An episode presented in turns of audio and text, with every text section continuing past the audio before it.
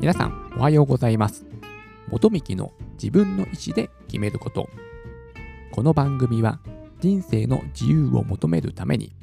まず自分の意思で選択して物事を選ぶことで豊かで楽しく毎日を過ごすことができるきっかけとなればという番組です。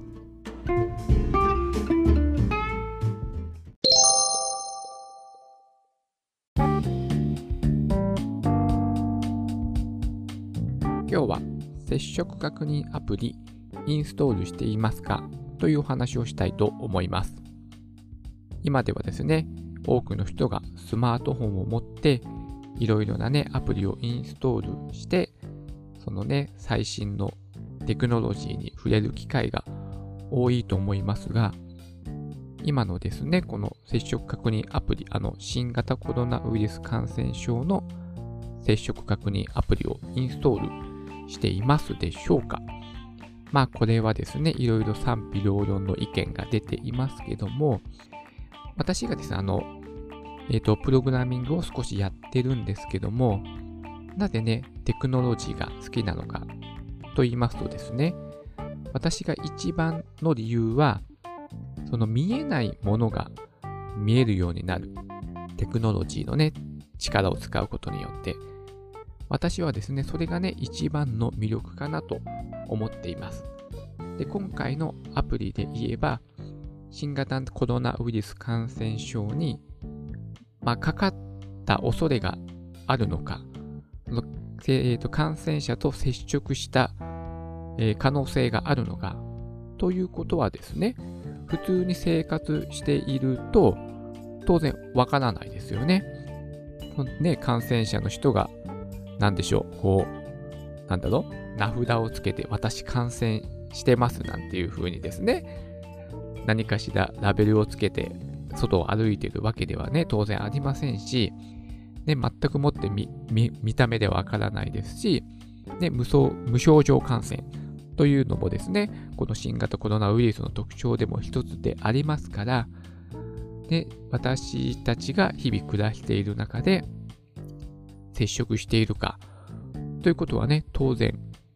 見えません。見えないということは分かりません。でも、このね、テクノロジーの使う、力を使うことによって、見えないものが見えるようになる。私はね、それがね、一番の魅力かなと思ってます。それで、今回の新型コロナウイルス感染症の、えー、接触確認アプリですけども、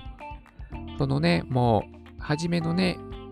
なんでしょう、イメージが良くなかったと言いますか、政府もですね、しっかりこのアプリの有用性を国民に、えー、説明することがね、不十分だったので、もうあの、個人情報が漏れるんじゃないかっていうですね、もうネガティブなイメージだけが先行してしまって、まあ、今現状でもまあ、ね、増えてはいるんですけども、まあおそらくはじめ、これもですね、あの結局正しい情報かどうか怪しいというですね、話があるんですけども、あの、当初はですね、6割の人が、えー、このアプリをインストールすることによって、最もね、あの、効果を発揮するというふうに言われていたんですけども、まあ、いろいろ解釈の違いがあって、まあ、必ずしも6割以上の人がアプリをインストールしなくても、まあ一定のその、ね、効果があるんではないかというふうに今では言われています。それでまあ私個人としては、そのね、このね、非、非接触だね、接触確認アプリを使うことによって、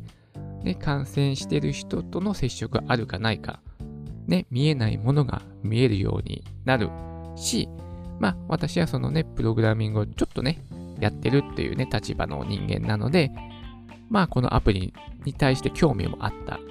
ので、まあそのね、発表された、まあ当日にすぐね、私はインストールしました。はい。やっぱりね、私はね、やっぱ広くこのアプリをインストールしてほしいと思ってます。まあ、必ずですね、言われるのが個人情報なんですよね。確かにね、個人情報を漏れるっていう心配はね、もちろんそれはわかるんですけども、まあ、その、初めにですね、このアプリがどういったものか、どういう仕様かっていう説明があまりさせ、あ、されていなかったことによって、まあ、誤解が多くあるんですけども、まあ、これはですね、あの、皆さん、まあ、今では馴染みがあると思うんですけども、まあ、Bluetooth というですね、まあ、いわゆる無線を使って、あのー、スマートフォンとスマートフォンをつないで情報のやり取りをしてます。で、えっ、ー、とですね、その個人の情報がそのスマートフォン同士でやり取りされるのではなくて、まあ、識別子というですね、記録だけがやり取りされます。なので、その個人の情報そのものを、まあ、そもそも扱っていないし、その Bluetooth という無線でやり取りをしているので、まあ、いわゆるインターネットにもつながっていないです。なので、その個人の情報が、えー、抜き取られる、個人の情報にアクセスされるということは、このアプリの使用に関してみても、その可能性はかなり低い。ない、ないと言っていいのが、ね、やっぱゼロ、ゼロリスクというのはないので、ゼロとは言えないのかもしれないですけども、まあ、その可能性はかなり低い仕様になってます。そもそもそういう設計になっていないので。なので、まあ、こういったこともね、まあ、国がしっかりと説明しなくてはね、いけなかったでしょうし、やっぱりですね、我々も自分でね、やっぱり情報を取りに行かないといけないとも思っています。そのよくね、まあなんだろう、情報リテラシーという、なんかね、リテ、何々リテラシーってね、よく使われると思うんですけども、まあ、この場合はなんだろう、IT リテラシーとでもいいんですかね。で、ICT の技術がどのようなものなのかっていうことも我々も、まあしっかりと自分で、えー、確認、調べに行かないといけないし、まあ近くでですね、そういったね、まあ、アプリとかコンピューターにね、詳しい人がいれば、ね、なお、なおいいんですけどね。そうすればね、自分で調べなくても、その信頼できる人に聞けばいいわけじゃないですか。で、その信頼できる人が、あ、このアプリをね、ぜひね、インストールした方がいいよって、ね、言われれば、まあ、素直にね、じゃあインストールしてみようかなとね、思うと思いますので、まあね、お互いにですね、国も正しい、えー、このアプリの有用性をしっかり説明しなかった、しなかんしなくてはいけなかったし、我々もま正しい知識を得るような行動をしないといけないということだと思います。そうなんですよ。そのね、初めに言ったように、やっぱね、その見えないものが見えるようになる。要は、その新型コロナウイルス感染症というのは、まあ、ね、新型コロナだけではないですけども、まあ、大きく、大きなくくりで言って感染症っていうのは当然私たちの目にはね、見えないですよね。で、この人が感染している、感染してないかというのも当然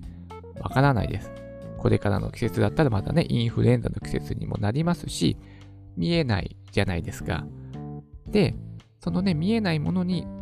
怖がるというのがまあ人間の本質ではありますけども、まあ、こういったテクテクノロジーの力を活用すれば、もちろんですね、100%はではないですけども、まあ、ある程度は見えるようになるということになりますので、まあ、そういったね、見えないものに不安がある、怖がるということのね、まあ、それを軽減することもできますし、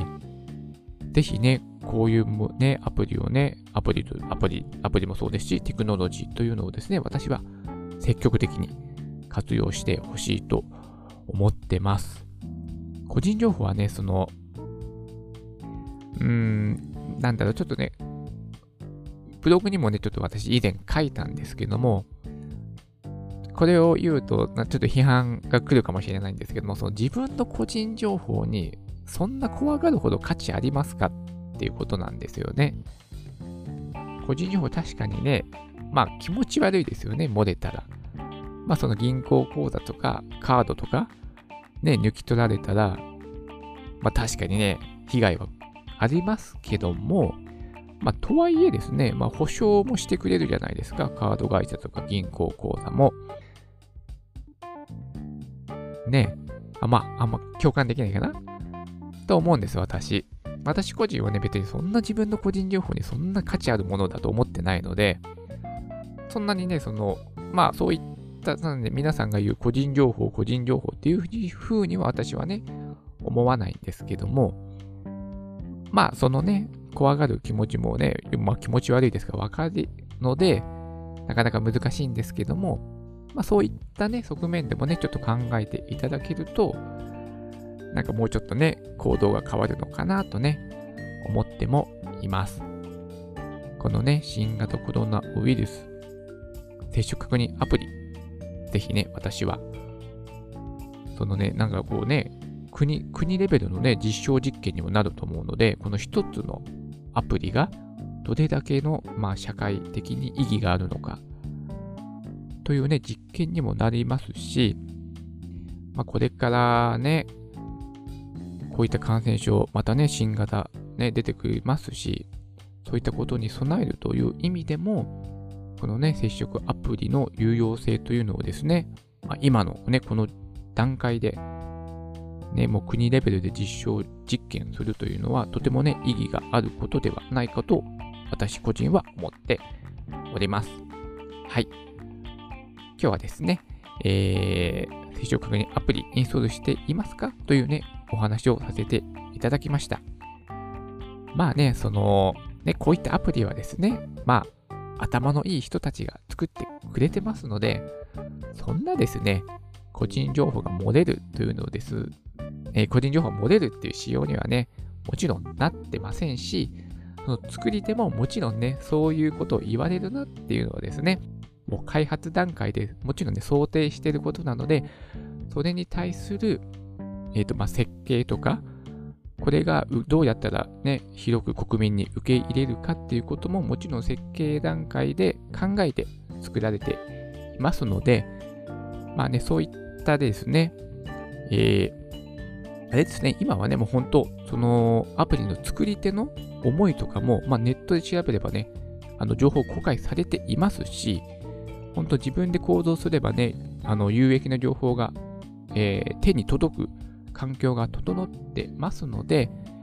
その、なんだろう、ワイドショーのね、情報とかをね、私は絶対鵜呑みにしてほしくないんですよ。うん。だってね、専門家がない人たちがね、ああだこうだ言ってるだけじゃないですか、ワイドショーっていうのは。だそういうのはもう耳を貸さずに、